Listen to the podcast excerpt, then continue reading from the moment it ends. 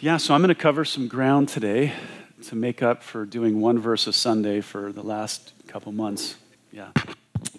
All right. Jesus says, For the kingdom of heaven is like a landowner. I could use some glasses right now. is like a landowner who went out early in the morning to hire laborers for his vineyard. Now, when he had agreed with the laborers for a denarius a day, he sent them into his vineyard. And he went out about the third hour and saw others standing idle in the marketplace, and said to them, You also go into the vineyard, and whatever is right, I will give you. So they went. Again, he went about the sixth and the ninth hour, and did likewise. And about the eleventh hour, he went out and found others standing idle, and said to them, Why have you been standing here idle all day? And they said to him, Because no one hired us. He said to them, You also go into the vineyard, and whatever is right, you will receive. So when evening had come, the owner of the vineyard said to his steward, Call the laborers and give them their wages, beginning with the last to the first. And when those came, who were hired about the eleventh hour, they each received a denarius. But when the first came, they supposed that they would receive more, and they likewise received each a denarius. And when they received, and when they had received it, they complained against the landowner saying, These last men have worked only one hour, and you made them equal to us who have borne the burden and the heat of the day. But he answered one of them and said, Friend, I am doing you no wrong. Do you not, did you not agree with me for a denarius? Take what is yours and go your way. I wish to give to this last man the same as to you. Is it not lawful for me to do what I wish with my own things?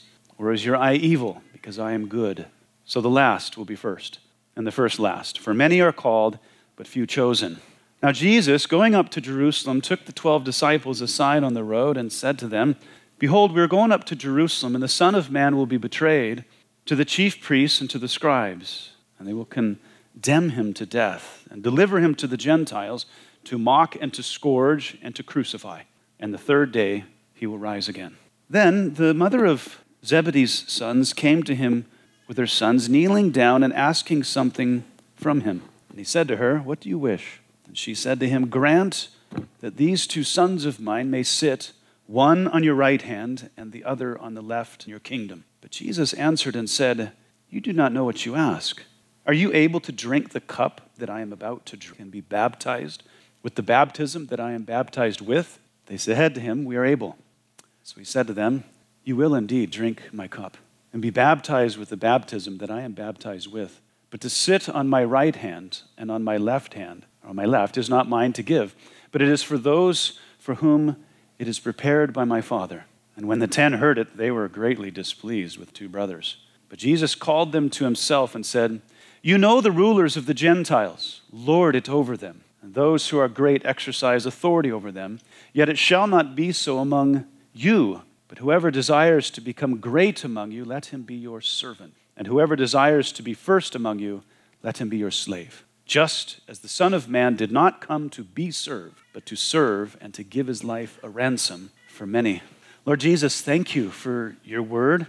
Thank you for your instruction. And uh, Lord, I pray that you would teach us this morning something about your grace, Lord, something about your atonement, your sacrifice, something about leadership. And um, yeah, so grant us grace, Lord. And Lord, also, we, we just lift up all the people in the world that are suffering. Lord, it seems like if we were to grab a globe, it wouldn't matter where we touched it, there would be pain. And Lord, we know that you're conscious of it and that you, you've done something about it at Calvary and that you will bring all evil to a place of expiration. Lord, we pray that it's soon. But we pray that you would be with people around the world, Lord, that you would be reaching out to them, by your people, by dreams, or whatever means it would take to reach them, to save them. Lord, we pray that, that, that people, evil people, would be filled with mercy. They would see the wickedness of what they're doing. We pray that you would spare many lives and that many lives would receive the gospel. So, Lord, work in ways that are just outside of our, our ability, our reach, Lord. And um, yeah. And Lord, help us as we process all that's going on, to know that it's within your sovereign grip, that you will let nothing get beyond, uh, Lord, your orchestrated plan to bring all things to an intended end for your glory and for the good of man. So strengthen our faith, help us to have courage, and Lord, help us to be assertive with the gospel. Lord, we love you and we thank you in Jesus' name. Amen. All right, go ahead and be seated. See if we can get through 28 verses this morning. It would be fun. All right, uh, turn with me, if you would, to verse 1. Uh, Jesus says, For the kingdom of heaven is like a landowner who went out early in the morning to hire laborers for his vineyard. So, once again, Jesus uh, is illustrating the kingdom of heaven by way of parable, that is, illustration. And uh, this time, he means to illustrate what he had said in chapter 19, verse 30, okay, to the boys. He said, But many who are first will be last, and the last will be first. So the story here, uh, it comes from a custom out of the first century uh, Jewish life, okay, where laborers, what they would do is they would go to the, the, the local uh, marketplace, they would have their shovels, picks, whatever they uh, would use for laboring, and they would wait there for a landowner to come and hire them. In our story, it's a wealthy man who uh, owns a rather large vineyard that requires a number of laborers to tend it. So he goes there, the rich man, the landowner, to uh, the market early in the morning to hire workers. Now, he probably arrived there at 6 a.m., which is called the first hour, okay? And everything's going to be broken up into three hour increments in all of this.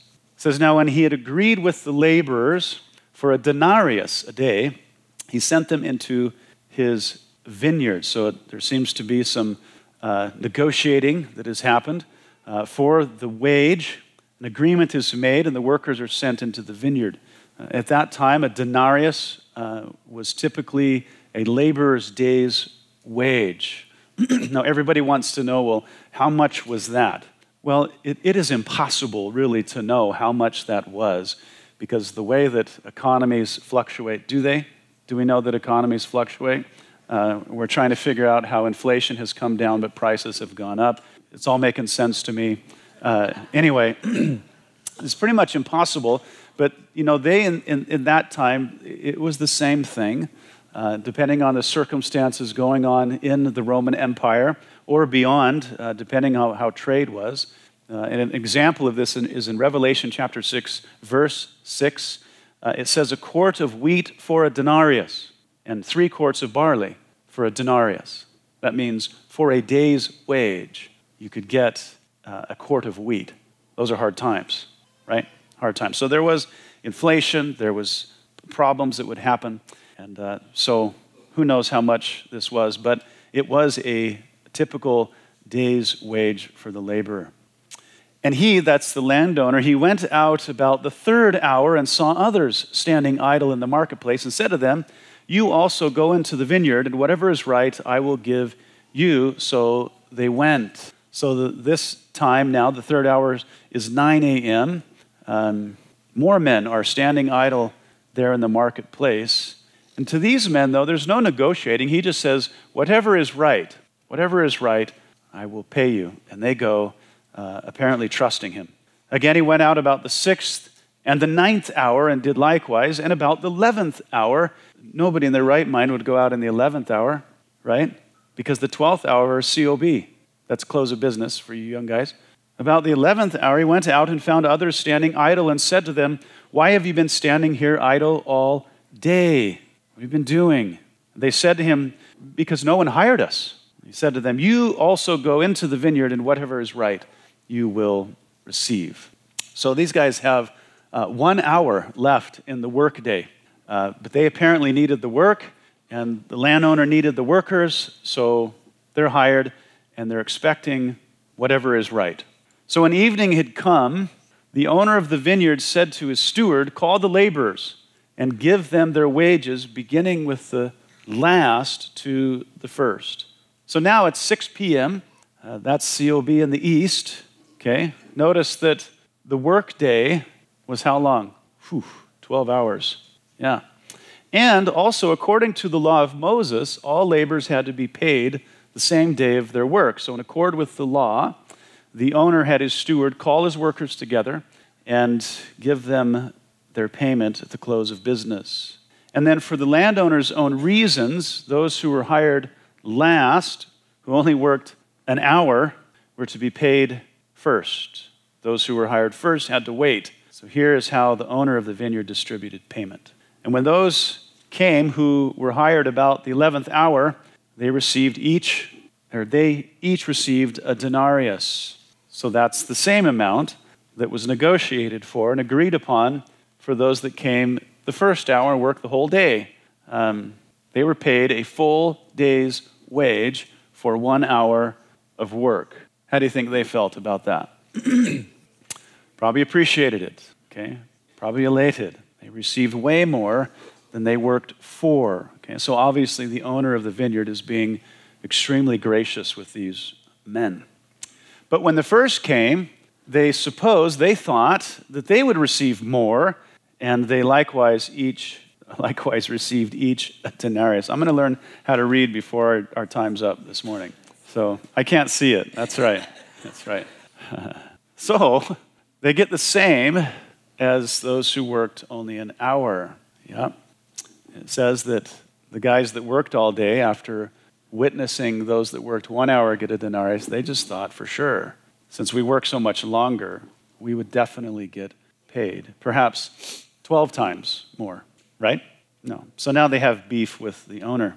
And when they had received it, they complained against the landowner, saying, These last men have worked only one hour, and you made them equal to us who have borne the burden and the heat of the day. Okay. That's, they're upset. They're upset.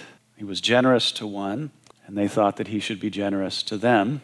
But is that how grace works? Good question. But he answered one of them and said, Friend, I'm doing you no wrong. Did you not agree with me for a denarius? So, first, he says, No wrong has been done. At the beginning of the day, in verse 2, uh, you agreed. You negotiated. You agreed. This was the contract that we made at the beginning of the day. So, no wrong has been done in that regard. He says, Take what is yours, what is yours, and go your way. I wish to give this last man the same as to you. So, second, a denarius for their wage was theirs by law. That was the contract that they came up with. So he owed that to them. They got what they deserved. They got exactly what they worked for according to the contract. He says, Is it not lawful for me to do what I wish with my own things? Or is your eye evil because I am good? Third, the owner can distribute his wealth however he pleases. Now, typically, that should be the case. So he was bound as the owner to the contract with these men. So he actually owed them a denarius each. But did he owe them anything more? Absolutely not. He was at liberty to give more, but not because he was legally bound.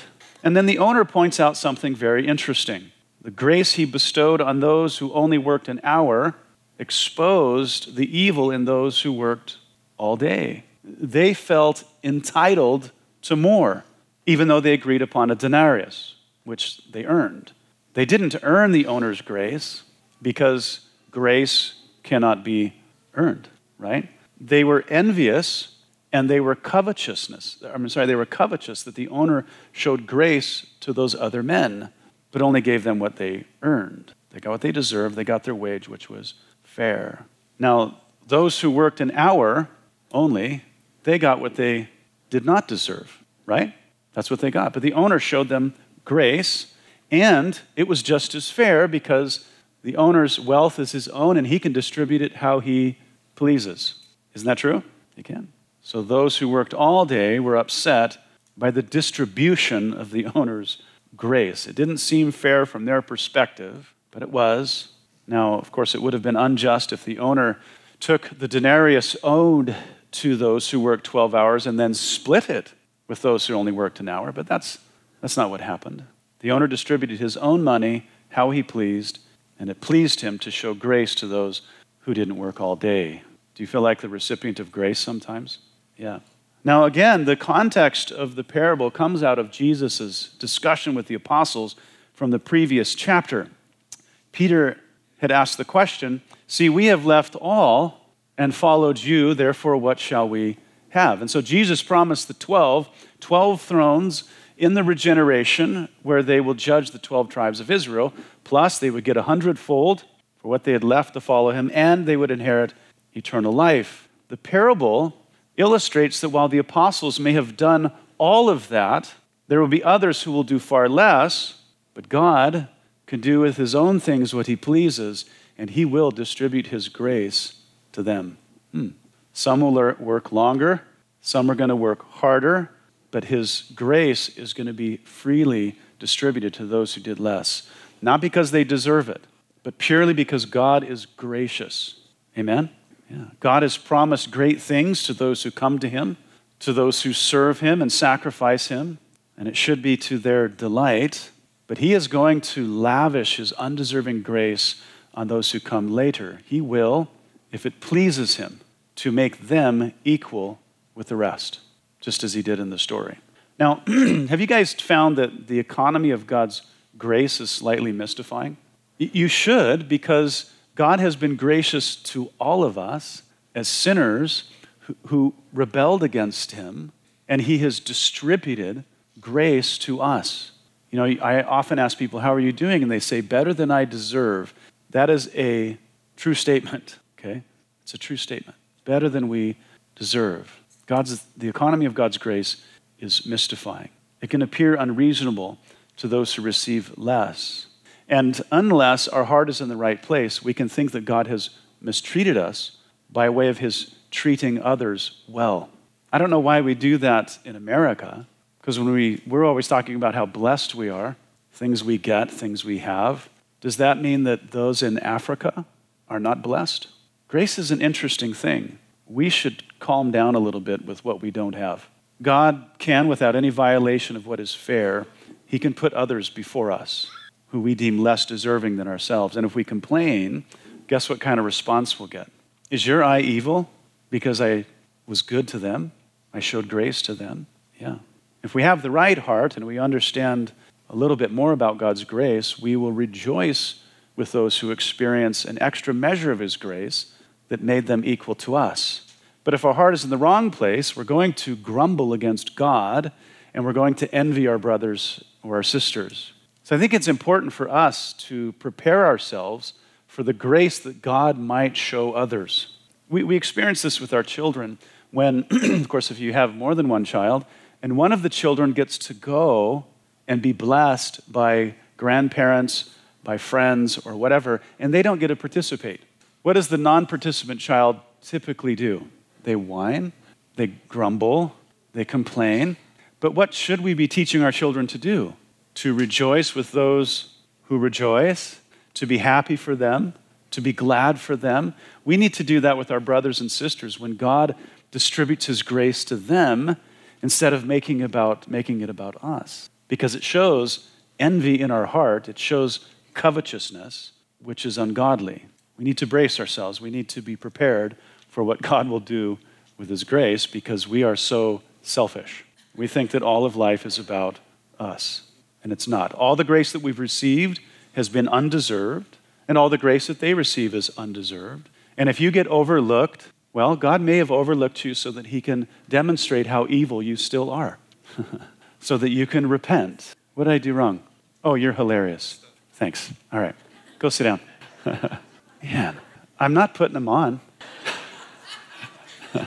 all right, now, real quick, as with all parables, okay, uh, we have to understand that, like all illustrations, they break down into inconsistencies. Have you noticed that about parables in general, about illustration? Please say yes. Not every piece of an illustration is perfect. Our objective when we look at the parables is to get the main point of the illustration, not to break it down into its finer points, which will typically lead to confusion and absurdity. Uh, and I know too many people that have created false doctrine out of illustrations, out of parables of Jesus. And so we're looking for the main point. Okay? For example, um, how things break down. Any landowner who practiced the ethic in this parable would eventually get nothing done and go broke, wouldn't he? I mean, who's going to show up for work at 6 a.m.? If he's divvying out a denarius for, for, you know, for an hour's work or 12 hours work, everybody's going to come at what time? 11th hour. Okay? So this is an illustration uh, that, that wouldn't really function in our world. Okay? Jesus is making a spiritual point that isn't applied to the economy of earth. I mean, if you had an infinite amount of funds to distribute that way, fine. But you don't, and nobody does. Maybe Elon Musk does, but most people don't. But God has an infinite amount of grace, right, that He can distribute. This only functions in the economy of God. And that's what it's about. It's the economy of God's infinite grace and how He distributes it according to His good pleasure. His good pleasure. Only those who are the recipients of His grace experience a hundredfold and eternal life. No one will earn it by their labor for God. No one deserves His grace. It's freely given.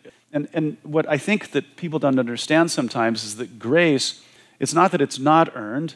Grace as a concept, as a principle, cannot be earned. It, it can't be worked for. It can never be deserved. Okay? What is deserved, what is earned or worked for, is a different sort of principle altogether. Okay? Grace that is earned is not grace. If you earned it, it was owed to you, right? You have put the other person in debt to you, just like these workers that came at the first hour.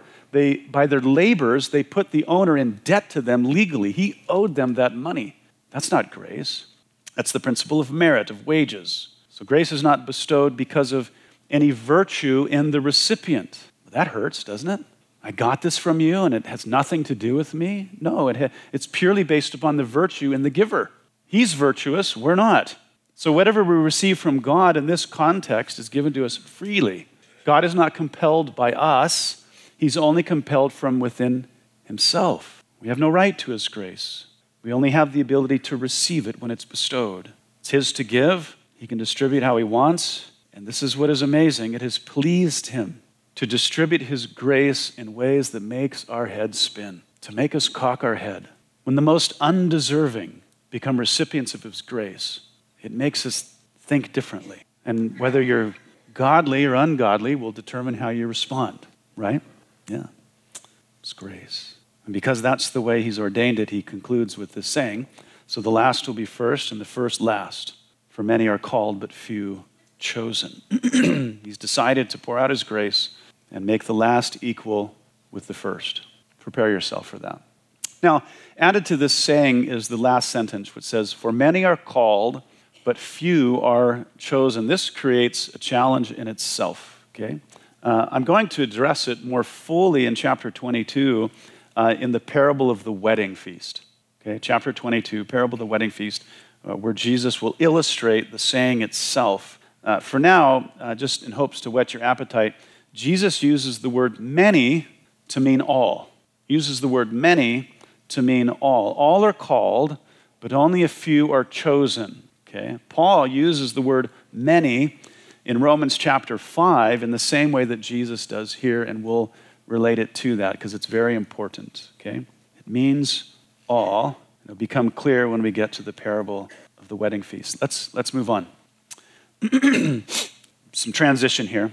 Now, Jesus, going up to Jerusalem, took the 12 disciples aside on the road and said to them, Behold, we are going up to Jerusalem, and the Son of Man will be betrayed to the chief priests and to the scribes, and they will condemn him to death and deliver him to the Gentiles to mock and to scourge and to crucify, and the third day he will rise again. So, the third time, for the third time in the Gospel of Matthew, Jesus has predicted his suffering, death, and resurrection. It's recorded here, Matthew 16, 21, and Matthew 17, 22. The disciples don't seem to be getting it. The, the comments of Jesus, what he's saying here, seems to just go right over their head. Even though in Matthew 16, when Jesus talked about it, he said that he must suffer, he must die, and he must rise again. They were missing it, missing it. This was the mission of Jesus' first coming, and they missed it. They weren't getting it, okay? Even though he provides more information each time he brings it up. In Jerusalem, where they're headed, Jesus will be betrayed to the chief priests and the scribes. the, the, the religious leaders of Israel are going to take him, condemn him to death. But because they lack the authority to execute him, they'll turn him over to the Gentiles who will mock and scourge and finally crucify him. But on the third day, he'll rise again. Isn't it fascinating how the disciples spent so much time with Jesus that they couldn't get this into their heads that this was actually happening? It was actually going to happen. That he was the Savior meant only to them that he would raise up a rebellion and overthrow the Romans. That's what they thought when uh, the, the concept of Savior came to them. Uh, saving them meant political liberation, it meant the reestablishment of the Davidic dynasty, which is to be expected, as the angel Gabriel communicated to Mary, but not to the exclusion of this. You remember when the angel came to Joseph, he said that the boy that would be born to Mary, you need to call his name Jesus because he's going to save his people, not from Rome, but from their sins. Okay? You see, the Davidic kingdom would be all for naught without redeemed citizens. Bringing about the kingdom prior to this, there would be a king without redeemed subjects.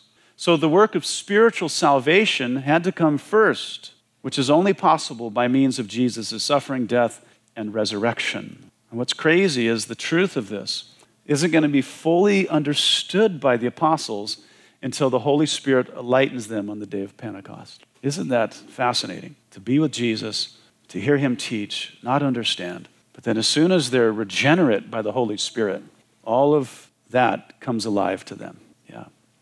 Now, on this particular occasion, when Jesus repeated his fate to the disciples, uh, they were silent and they, they showed no emotion. Now, of course, Peter wasn't about to say anything because what happened last time he said something? He got rebuked for being the instrument of Satan. So Peter heard it and he's like, nothing. The second time that Jesus mentioned it, the disciples, it says they were exceedingly sorrowful, but they still didn't understand. So apparently, just the, the morbid nature of the statement uh, it just seems so unnecessary to them. Why is he talking crazy? Okay? But this time there's no response. Of course, they're thinking about it, I, I hope, but no one said anything. But this thing is happening no matter what they thought, no matter what they did. The Father had ordained it from the foundation of the world. There's nothing that anybody could do about what God had predetermined. We see it in Psalm 22, we see it in Isaiah 53. Nothing foreordained, nothing predicted there is, can fall to the ground. It will happen. God is going to use the instrumentation of wicked man to save man. How all that works, you'll have to take it up with him. Okay. And then following this, because there was probably some awkward silence after Jesus said this, something else awkward happens. It says, Then the mother of Zebedee's sons came to him with her sons, kneeling down and asking something from him. And he said to her, What do you wish? She said to him, Grant that these two sons of mine may sit, one on your right hand and the other on the left, in your kingdom. Now you remember in chapter 19, Jesus had mentioned the regeneration, okay? When he would sit on the throne of his glory, and the 12 disciples would sit on 12 thrones, dwell, judging the 12 tribes of Israel.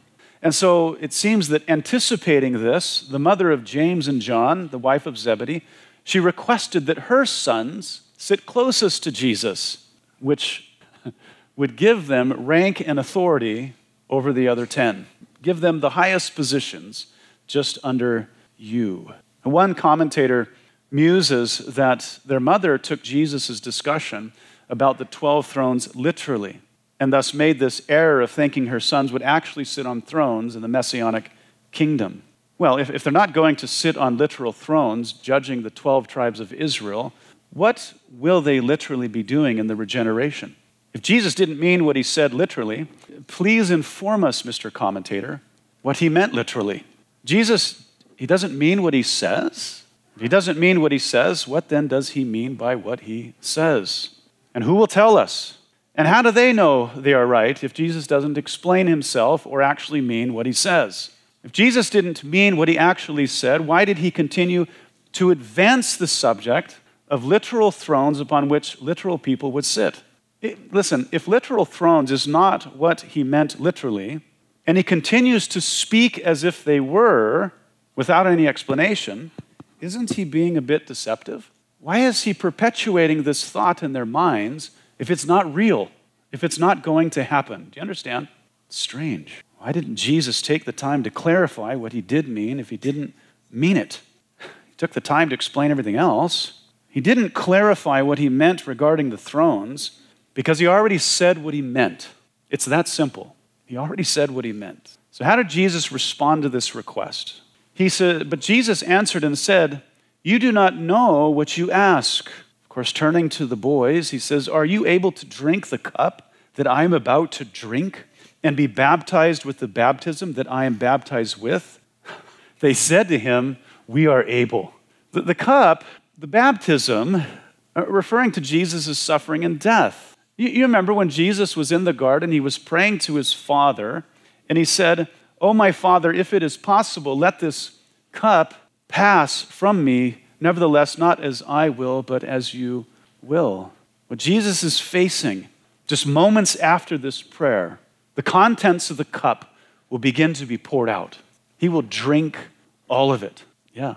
In the scriptures, when a cup was referenced as, you know, when it's an obvious figure of speech, it spoke of someone's portion, what they deserved, or what they were going to experience, whether good or bad. There's a number of cups in the scriptures used as a figure of speech. There's the cup of blessing, Psalm 23, the cup of salvation, Psalm 116, the cup of consolation, Jeremiah 16, the cup of wrath, Psalm 1, I'm sorry, Psalm 11 and Isaiah 51. There's a cup of horror and desolation, Ezekiel 23. There are more. Jesus had received from his Father, as it were, the cup of wrath. That's what the atonement is all about. It's about the wrath of God being poured out on the Son of God for the sins of man. Jesus, after that, is going to be tried right after his prayer. The following day, he would suffer false accusations, unjust beatings, extreme torture, until he would finally face the cross where he would die. He would drink all the contents of the cup of God's righteous indignation against man. That's the cup that Jesus is referring to when he says to James and John, Are you able to drink the cup that I'm about to drink? Are you able to bear what I'm about to face? And Jesus also mentions the baptism that he was facing this, too, is a figure of speech regarding the suffering that he would endure. In Luke 12, verse 50, Jesus said, He said this, But I have a baptism to be baptized with, and how distressed I am till it is accomplished. So distressed, in fact, that his sweat became like great drops of blood as he prayed in the garden. Does that sound like distress? The word distress is used oftentimes figuratively, figuratively to speak of a city that is under siege by an enemy. So Jesus, in a sense, is saying that his heart was under siege, this flood of emotions coming upon him because of what he will face. So Jesus says to these men, Are you able to bear what I am about to bear?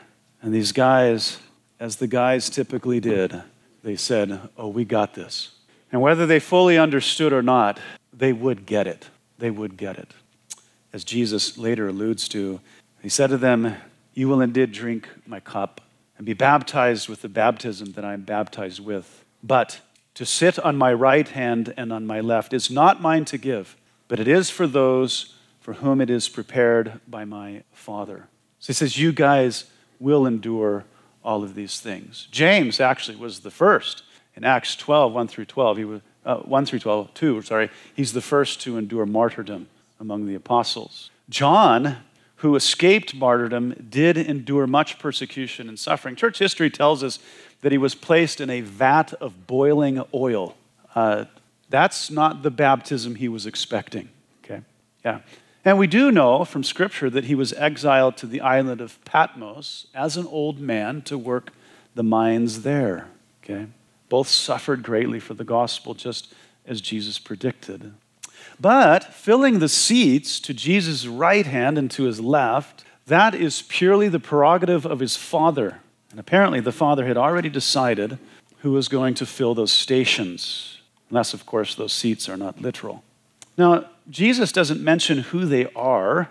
Uh, I think there's clues in scriptures to sort of help identify them. I think that one of them is King David I have no idea who the other one is. We can talk about potentially why it's King David at another time. I don't want to get into that now. So, of course, the ten heard it, or they heard about it. They were greatly displeased with the two brothers. You know, why would you do that and just try to be our superiors?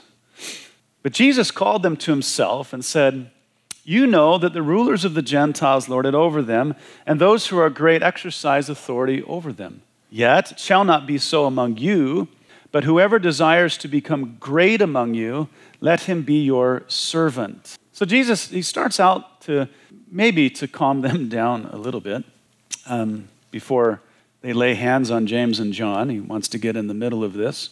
But he says that the structure and the exercise of, of authority among the Gentiles was one of mastery over their servants.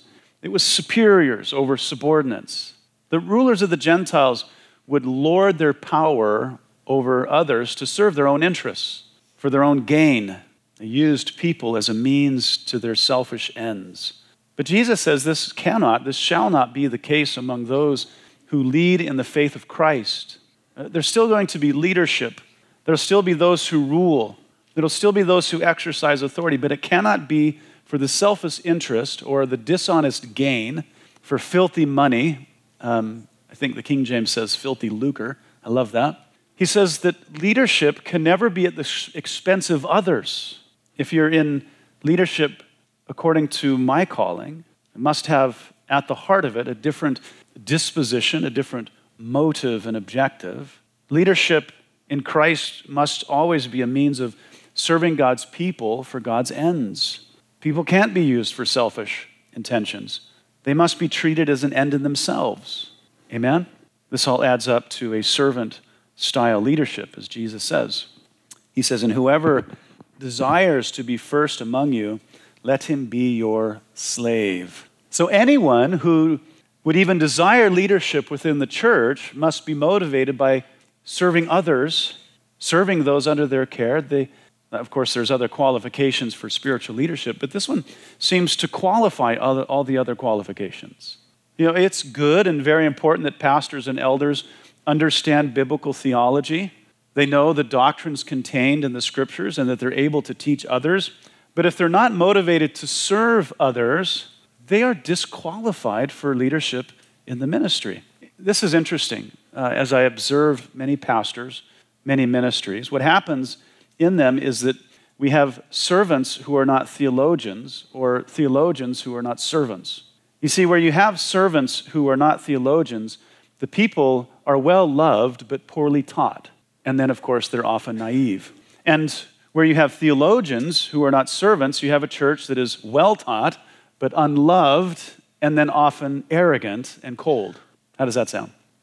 Naive, being carried away by every wind of doctrine, as Paul says in Ephesians 4, or cold and arrogant, which is void of the charity of God. Peter says this. He says to elders, speaking to the elders of the churches, he says, Shepherd the flock of God which is among you, serving as overseers, not by compulsion, but willingly, not for dishonest gain, that's filthy lucre, dirty money, but eagerly, nor as being lords over those entrusted to you, but being examples to the flock. So they have to be shepherds who are constantly looking over the well being of the flock, serving their needs.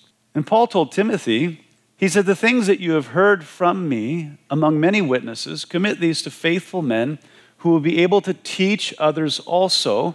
And he goes on to say in verse 24 and 25, And a servant of the Lord must not quarrel, but be gentle to all, able to teach, patient, in humility, correcting those who are in opposition, if God perhaps will grant them repentance, so that they may know the truth. In Ephesians 4, Paul refers to this office as pastor teacher, literally a teaching shepherd.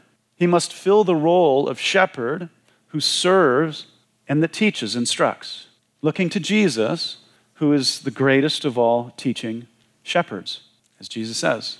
Just as you guys, especially leadership in the church, must be just as the Son of Man, who did not come to be served, but to serve and to give his life a ransom for many. Very fun passage. So, the Son of Man, to whom belongs all the kingdoms of the world, who stands as the singular object of angelic praise and adoration, as Hebrews 1 says.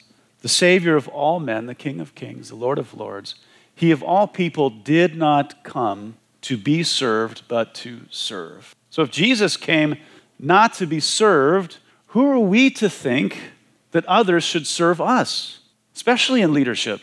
Who are we not to walk in his steps? But even more so, Jesus gave his life a ransom for many. Now, this statement, crammed into this, represents just a great deal of Christian theology regarding the nature of Jesus' atonement.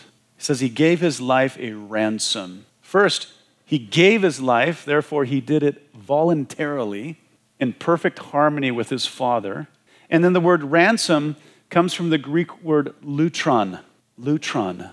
It's a particular kind of payment. The lutron was given, okay, for a slave's freedom. So if he went to pay for a slave's freedom, the, the, the, the name of the payment would be lutron. I'm offering lutron for that one. And once the lutron was processed, the slave would go free, completely free. Jesus says that he gave his life as a form of currency for the liberation of slaves. What kind of slaves? Well, in John 8:34, Jesus said, "Most assuredly I say to you, whoever commits sin is a slave of sin." We know that the wages of sin is death. We're slaves to what leads us to our ultimate destruction. But Jesus interposed with his life, that is, his blood, to purchase our freedom and to spare us from that judgment. And then in John, he concludes For if the Son sets you free, you shall be free indeed. But there's more. His life was given as a ransom for many. What is many? Okay, not always, but we'll demonstrate that even here it means all. The word for is the Greek word anti, okay, which speaks of substitution. Yeah, of something done by one person instead of another person, something done in the place of another. The passage here does not mean that Jesus gave his life for the sake of others, although he certainly did it for our sake, but that's not what the word here means.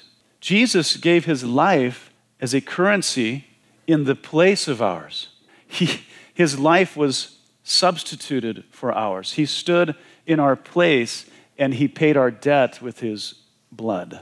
Peter puts it this way knowing that you were not redeemed with corruptible things like silver or gold from your aimless conduct received by tradition from your fathers, but with the precious blood of Christ as of a lamb without blemish and without spot. We were not redeemed, that is, we were not purchased with corruptible, you know, material forms of currency like silver or gold. We were purchased, we were redeemed with the precious blood of Christ. So he stood in our place, he received our penalty, and then he paid our debt with his blood. Now, we, of course, cannot do that for others because we ourselves are sinners. We must pay for our own sin. But we can give our life for others. John says, By this we know love because he laid down his life for us. Now, there, the word for means for the sake of. It's a totally different Greek word. And we also ought to lay down our lives for the brethren. So, so we can't stand in judgment before God for another. We can't receive their punishment for sin, and we cannot pay their debt with our blood. But like Jesus is teaching in John or in Matthew 20, and as John is teaching here, we can live sacrificially for the people of God. And if God so chooses, we should lay our lives down for them. And for those in spiritual leadership, this is actually a requirement. It's a, it's a qualification. We have to live sacri- sacrificially for others. And we must stand between the flock and whatever evil comes their way. Amen. Some of you one day are going to move away and go to another church. Some of you are going to stay here. Uh, some of you may not like what I preach and go to another church. Uh, whatever the case is, don't put yourself in the, under any other kind of leadership. Amen? Choose your leadership wisely because the leadership will take that church wherever it's going. Okay. Go ahead and stand up and we'll pray. I'm a couple minutes late here. So when I'm done praying, if you have children in our classrooms, please go get them. Father, Lord, we thank you for your word.